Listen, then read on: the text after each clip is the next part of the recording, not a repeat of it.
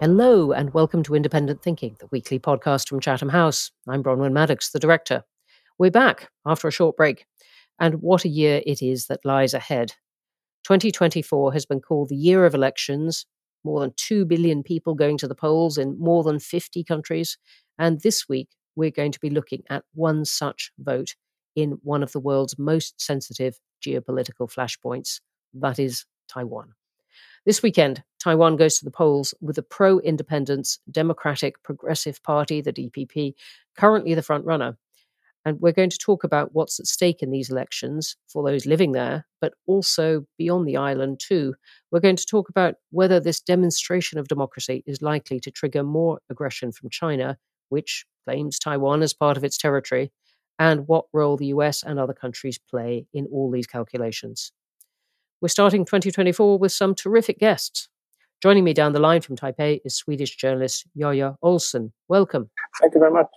Also from Nottingham, a bit closer to Chatham House's headquarters, is Dr. Chun-Yi Lee. She is the director of the Taiwan Research Hub at the University of Nottingham. Welcome. Hello, thank you.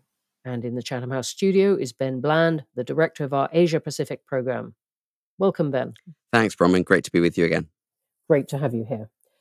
Well, let's start off with this first question of why Taiwan's election result matters so much, obviously to Taiwan, but also to the world. Ben, I wondered if you could start us off with the basics of who is running in the election and what are the positions of the candidates. Thanks, Bronwen. So there are three candidates. It's a three-horse race, which is quite rare in Taiwan to have a competitive three-horse race and makes the race quite unpredictable.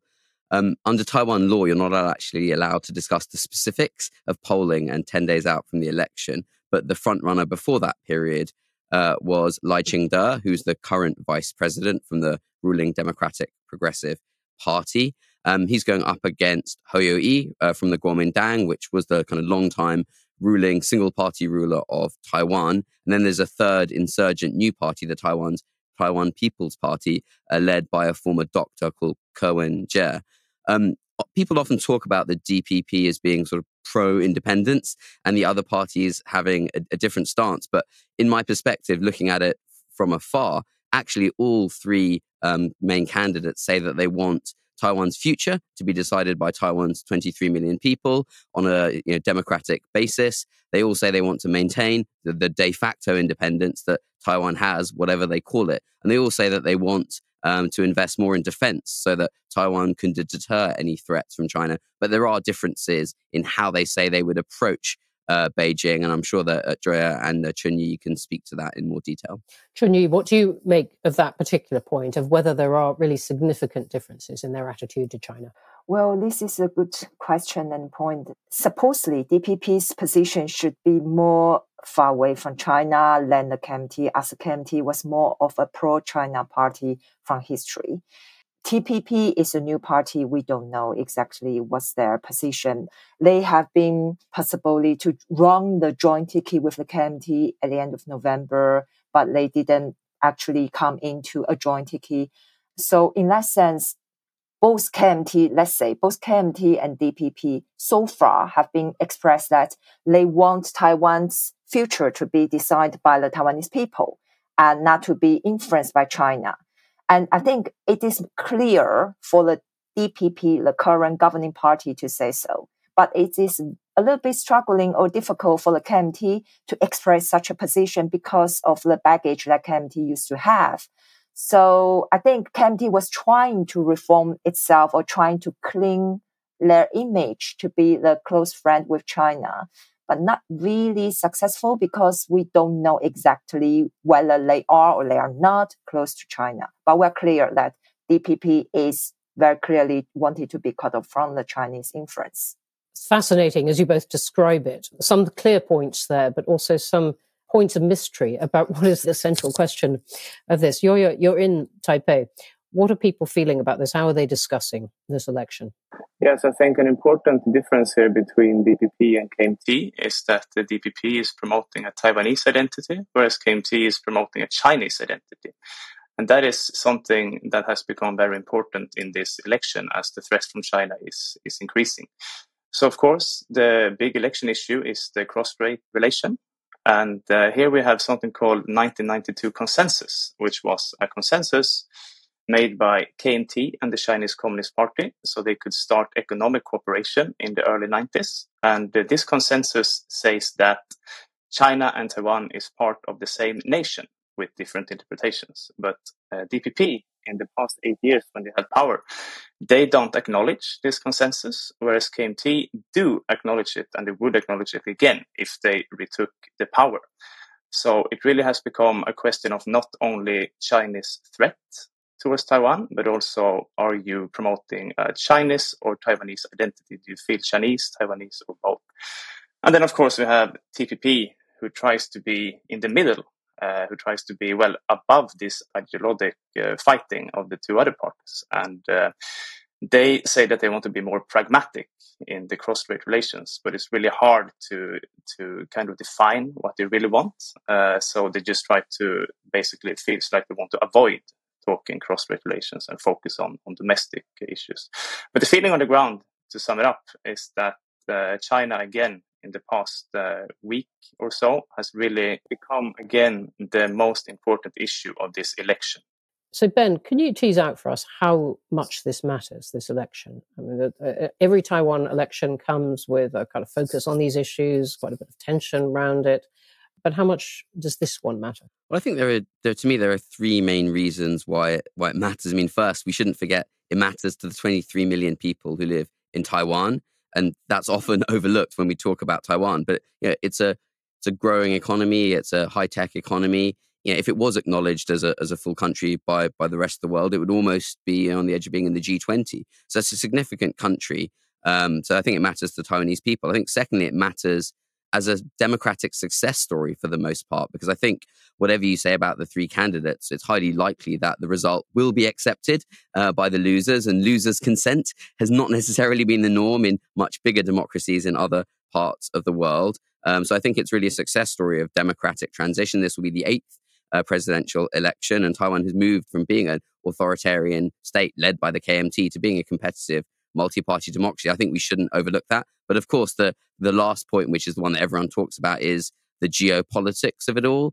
And I think there will be significant implications depending on which candidate is chosen. I think China will increase the pressure on Taiwan, whoever wins, to be clear. But the pressure will likely take different forms. If it's the DPP, it's likely to be more of the kind of military-style coercion, more tests of missiles that fly over or near Taiwan, more flights by military aircraft around Taiwan. I think if it's going to be potentially the TPP or KMT, you're going to see political pressure to enter some sort of talks with China on probably an unequal basis that is designed to undermine the autonomy, the self-government that Taiwan has. And that does have implications given Taiwan's linkages both to China, obviously, as a main point of threat, and the US as, an unclear defender of Taiwan with, commitments to provide means of self-defense to Taiwan. We don't know what that means in practice, but obviously it sits at the heart of this, growing tension between the US and China. It's really interesting the way you put it, that the status quo probably doesn't persist, in a sense, that China will react in some way, either by pushing for closer links or with more demonstrations of aggression, whatever they mean. Chun-Yi, is that how you see it? That this really is something of a turning, well, not quite turning point, but a development. We're going to have a change depending on who wins and how China chooses to react to that. We were going to have a change, but I don't really think that status quo will change. So the change is, as Ben indicated, that it might be China's reaction towards different winners who enter the presidential office. DPP may have more militant reaction. I would also suggest that China threatened Taiwan if DPP came into the presidential office, they would cut off the ECFA. So both military and economic coercion, that is more obvious. If the KMT or TPP entered the presidential office, maybe less likely. But as a whole, I still think that the status quo maintained, for the reason that it is just a slightly different reaction towards the next presidential office holders. But it still maintained the status quo, which is different interpretation of one China in that sense. So I don't really think that it would have a really major difference, like military invention towards Taiwan if DPP candidates came into the presidential office, for the reason that, that's the third reason Ben just mentioned, the geopolitical dynamic. It doesn't really look very favorable if China intended to take any military invention on Taiwan for the global geopolitical dynamic at this stage. And I think Xi Jinping and his Politburo has been calculating, has been thinking about that, but they felt that it's not probably not the right time, both internationally and domestically with their domestic pressures and prices, as far as we can observe from afar. So my answer would be, it is a general status quo, but it will be a minor change of different candidates entering the presidential offices. Bronwen, if I could just come in on this question, because I think it's an important one. If we take a step back, if we talk about the status quo as Taiwan maintaining autonomy, self-government, de facto independence, that's one thing. But we shouldn't confuse that for the situation being static, because Taiwan is changing. As Jojje said, this sense of a separate identity in Taiwan has really been consolidated and cohering, and that's connected to the democracy. China is changing, becoming more assertive, even aggressive under Xi Jinping. And the relationship between the US and China, US and Taiwan, Europe and Taiwan is changing too. So while there's the status quo in terms of the kind of system of governance, actually so much is changing around that. And so there isn't some sort of Taiwan we can preserve in aspic because everything is changing on all different sides of this very complex problem. That is a much better way of putting it than I did. Not static. And all of this is changing. But it sounds like the two of you agree that you think that China at this point is not contemplating a military action against Taiwan or real invasion or something. Ben, this is the line I think you've taken for a long time, even if the DPP wins. Is that right, Ben? In as much as, we can ever know, and even in democracies, people don't usually start wars for rational reasons because you wouldn't start a war in most cases. But as far as we can tell, and not least now we know that the PLA, the Chinese military, has a lot of corruption and other issues. So I don't think many people, even in the Pentagon, who look at these things very closely would expect a hard military response to a DPP election win. That's not something that most people are thinking about. It will make Taiwan's international space more difficult for sure if DPP wins, but we don't expect that would be a hard military attack. I would say only, I think they are contemplating, they are considering, but when they would make move, probably not now. So they're still always thinking to take Taiwan. There's always a possibility for the CCP to take Taiwan with military force and never drop that line. But when is the time? We don't think it will be the time for the next presidential election's outcome to come out. Jojje, what's the reaction in Taiwan to this kind of calculation, which everyone must have in their mind, a lot of the time, two different visions of the future, one working towards more closeness with China, one having to deal with possibly quite a lot of obstruction in the seas around making Taiwan's life much more difficult, as Chun-Yi was just saying, with at the end of that, conceivably, a military invasion. How do people deal with this in making their decisions of their daily lives? Yeah, it's interesting because this election has been framed by the opposition as an election between war and peace, meaning that if DPP continue to rule, the risk for a Chinese attack is increasing. And then the government, the DPP, they have been framing it as an election between democracy and authoritarianism. And that means that it's dangerous to move closer to China in a time when China's claims on Taiwan is becoming increasingly aggressive. And I think most people here would also look at it in a kind of short and long-term perspective. So what happens most likely if KMT takes the power, they will restart the dialogue with China because they will agree on the 1992 consensus. So that means in the short term, you will have less military threats, less fighter jets in Taiwan's air identification zone.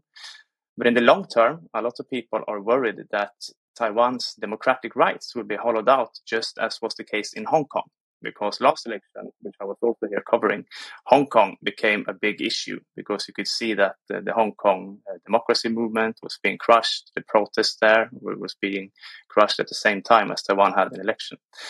And then if you see in the long run, so that means that if DPP continues to rule, in the short term, you will have more military tension and the dialogue with China will not be open.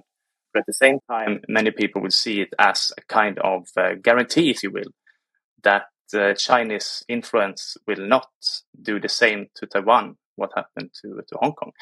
And then just to add to this point, how people are thinking about this issue, people are actually here quite used to Chinese threats. So they don't really see, it's nothing that you think about during your daily life. But something really interesting happened here just 2 days ago when I was in a press conference with Foreign Minister Joseph Wu. There was a warning message on everyone's phones saying that the Chinese missile was being launched over Taiwan. And then it turned out that this warning message was mistranslated. It was actually only debris from a rocket that was carrying a satellite. But because it was mistranslated during a press conference, it got a lot of attention from all the journalists there. And this actually also became quite big national news. And that's a reminder of that the China issue is always in the background.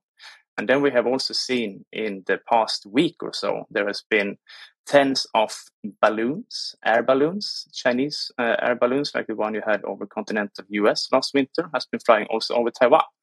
And that is also a new situation. These are thought to be spy balloons. Spy balloons. These are not little party balloons for children. They say it's weather balloons. Yeah, weather balloon, exactly.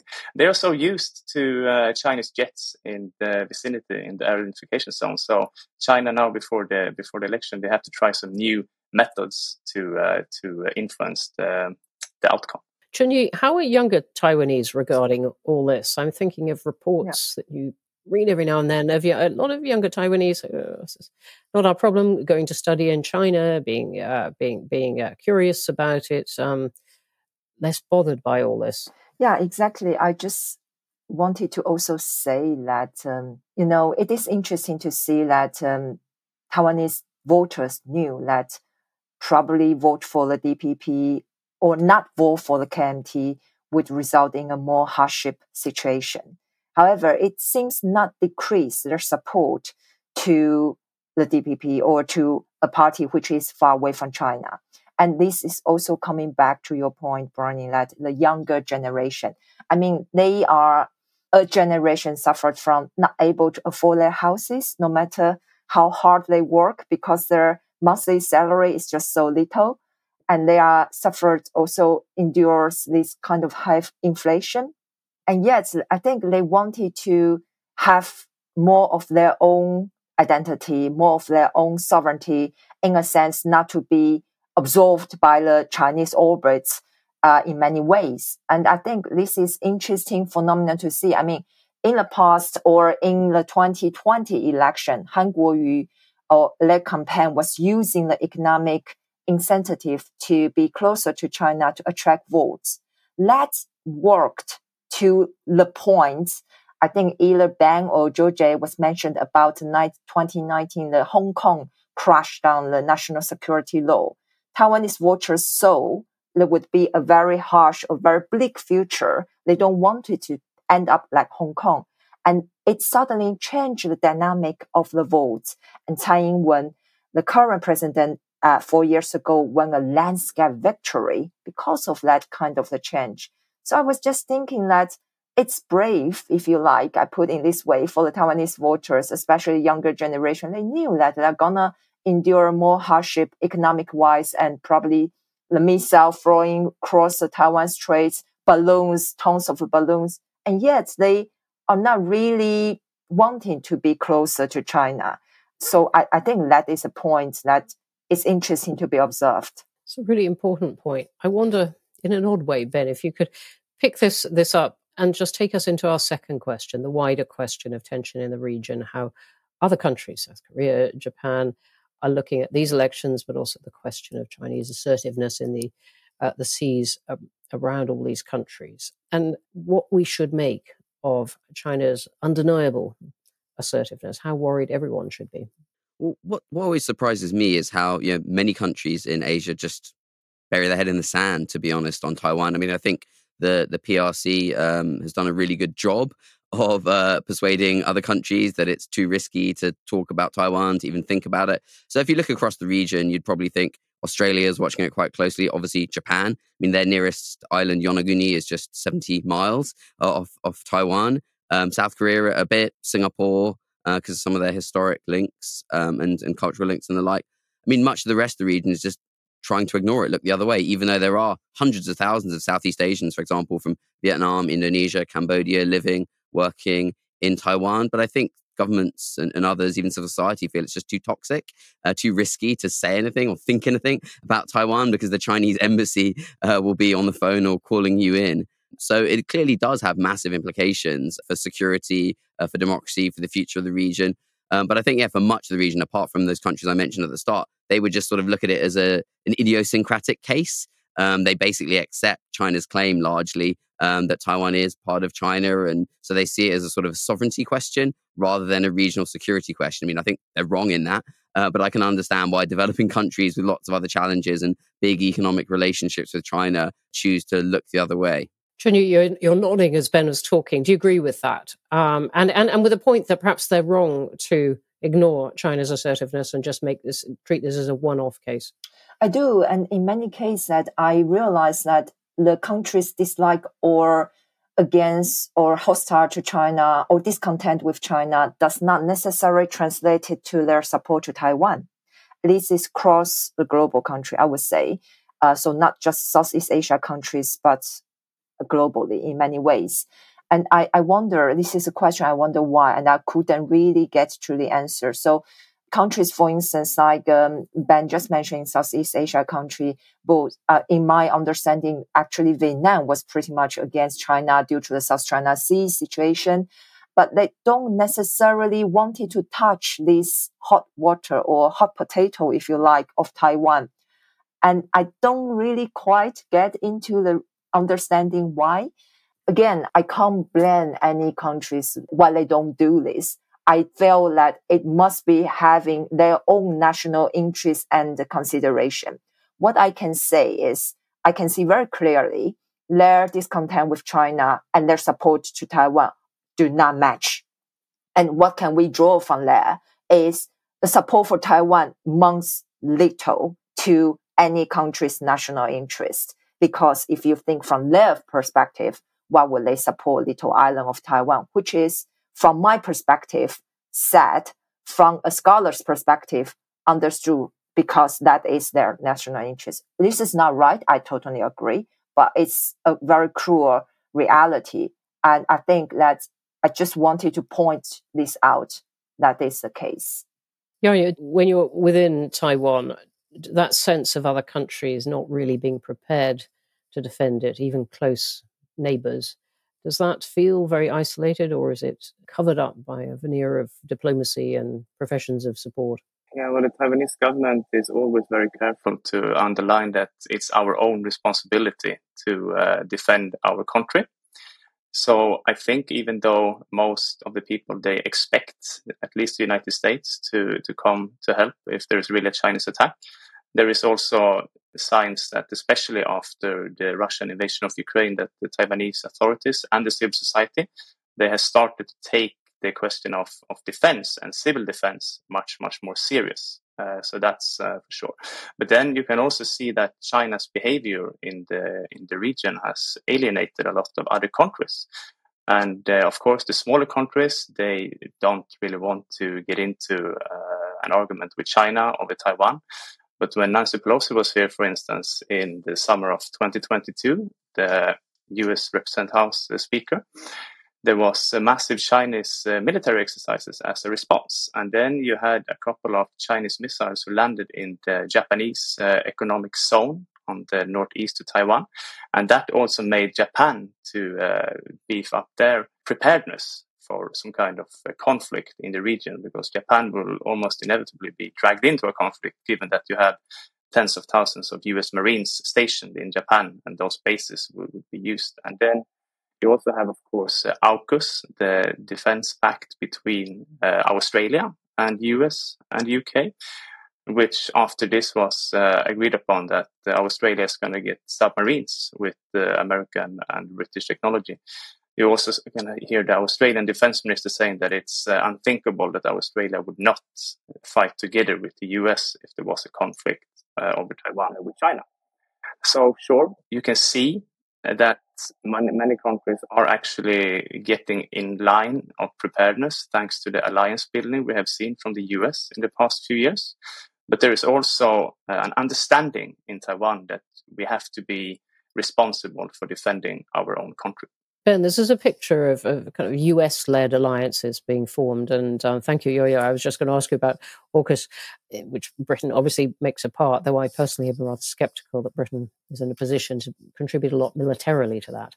But Ben, what weight do these alliances put on support from others in the region, Japan, South Korea, who, as we've been describing, might be loath personally to get involved in a fight over Taiwan? I think it's really a case-by-case basis. I mean, given Japan's proximity to Taiwan, I think it's a very different case from South Korea. Also, obviously, given how Japan thinks about China compared to how sort of South Korean governments tend to think about China, and the fact that they have another big China-linked problem in security problem in North Korea. So I think it really is a case-by-case basis. But I don't think we should be too critical of regional countries that don't say much, because to be honest, the UK doesn't say much, the European Union doesn't say much, and the US position itself is ambiguous. Often they'll say deliberately, but it is unclear.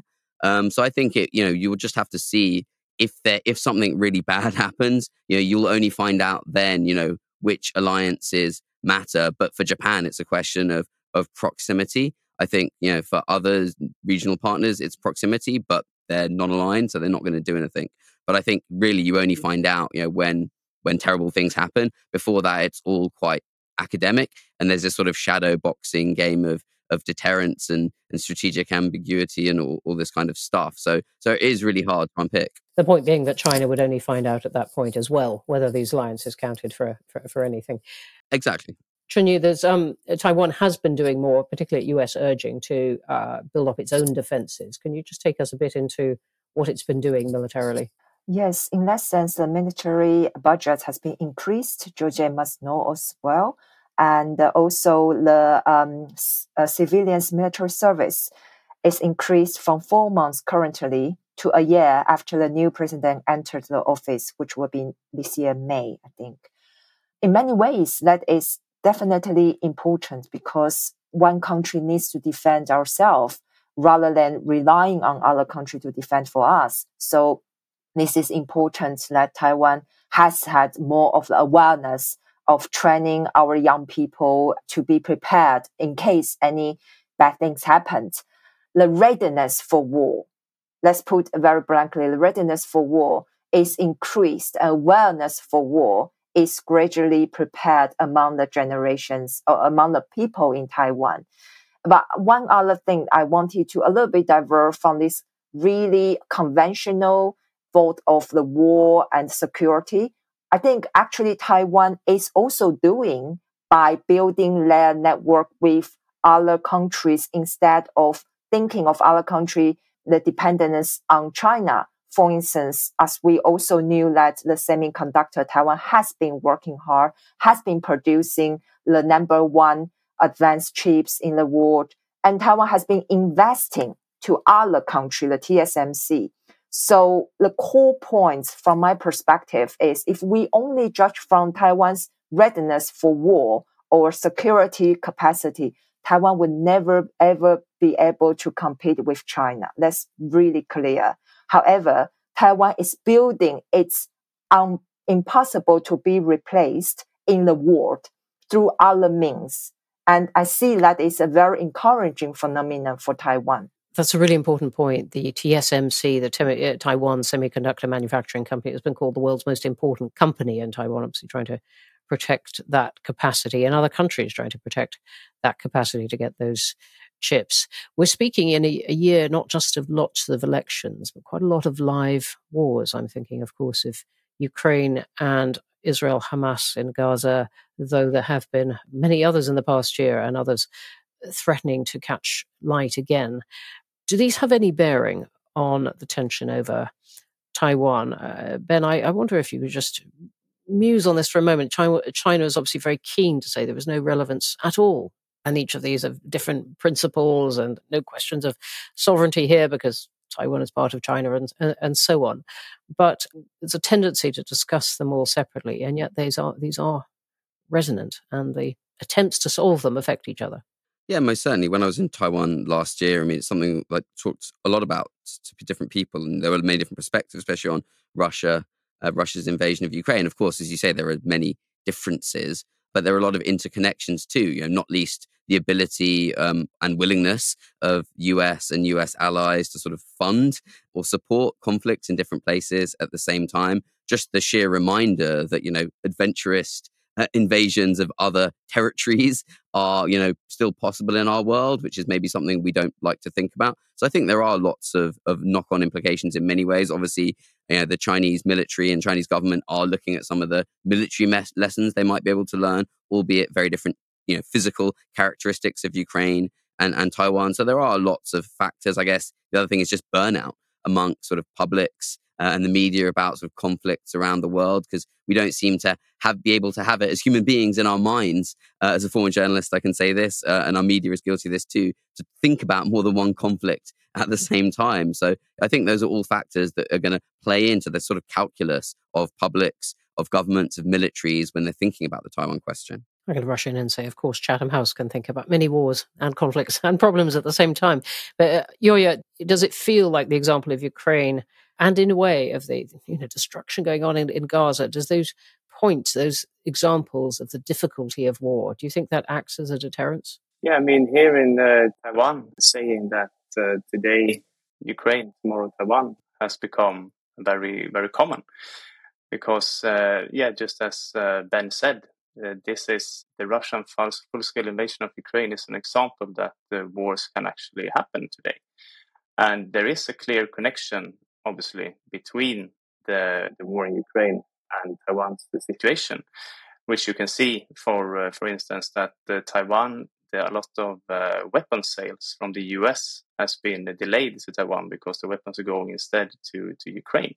And when it comes to European Union, the stocks of a lot of artillery, ammunition, and other equipment is also depleted, and it will be very difficult for Taiwan to get help from anywhere else. And I also, as a journalist, I can also really say that, especially in smaller European countries, that what happened in Ukraine and now in Gaza, it takes the light away from Taiwan's situation. Many medias have a hard time to hold more than one foreign policy issue in the discussion at the same time. And then you have Ukraine as number one, and then you have Middle East as number two, and then Taiwan is going down the list at the same time as the situation is actually getting more serious here. So yeah, the connection is very clear, and it's very worrying situation. You put it very well. We're coming right to the end of this. So Ben, I wondered if you could just pick up this point. Taiwan's moving down the list, and yet if there were, for example, Chinese real move on Taiwan, US chose to intervene, a conflict between the US and China is the catastrophe the world does not want to contemplate and would dwarf these other things that we've been talking about. What is your assessment now, speaking in January, of the risk of that catastrophe? I think, as I say, the risk of sort of invasion of choice anytime soon seems low, but I think what you have to worry about is as this you know, the reality on the ground changes, it becomes more and more obvious that the Taiwanese people will never opt, as far as we can tell, to, you know, by choice, to be part of China. That means if Xi Jinping is serious about integrating and taking Taiwan, it has to be through coercion. That may not just be an invasion, but increasing kind of the noose around Taiwan. And as they do that, the risk of miscalculation increases, particularly at a time when US-China relations are bad and they've restored some level of military-to-military communication, but there's still not much trust there at all. So it's about few good options, rising tensions, and growing risk of miscalculation. And that is how many wars in the past have started, not because the leader sits there and says, today is the day, but it's this circle of sort of distrust, miscalculation, accident. And that is extremely worrying. Chun-Yi, I'm going to give the last word to you. Your assessment of that? Well, I think it really depends on, again, I agree, Ben's assessment as well, but also emphasize on the importance to look into the Taiwanese people's willingness, which we will see more after the presidential election. And it is important to see this is a democracy and has a legitimate election result, and then the war shouldn't annoy these points. Agree that China would always not abandon this idea of a military invasion. However, what can we all do about that? This is the point. And I think that we should not ignore the democracy and the people's willingness. And this is the important thing that we always uphold to. Well, thank you very much indeed for that. And with that, we're going to have to stop for now. But we will obviously cover in detail what happens in Taiwan and even more importantly from Chatham House's point of view, what you should make of it, what the world should make of it. So a big thank you to my guests, Chun-Yi Lee, Jojje Olsson and Ben Bland. Do follow them all on Twitter. We're still not quite calling it X, not every time. The links will be in the show notes. There is so much going on at the moment, as I said at the start, elections in more than 50 countries, consequences beyond their borders, many live conflicts, including in Gaza and Ukraine, as well as new economic realities that are making real demands on leaders, some of those leaders heading for the polls this year. I'll be looking at all these challenges and setting out ways to approach them in my annual director's lecture on the 23rd of January. Do come and watch. And a reminder that you can find all of our podcasts on Apple, Spotify, all major platforms, as well as through our social media. So please do like, follow, and subscribe. Do leave us a review. We really love that, whatever you say. To read more from our experts or to find out more about our events, and we're just rolling out the year's fantastic program, which includes my director's lecture, don't forget to visit chathamhouse.org, where you can follow the work of all our programs, including our Asia-Pacific program that we have just been discussing. So that's it for this week, and until next time, goodbye from me, Bronwen Maddox.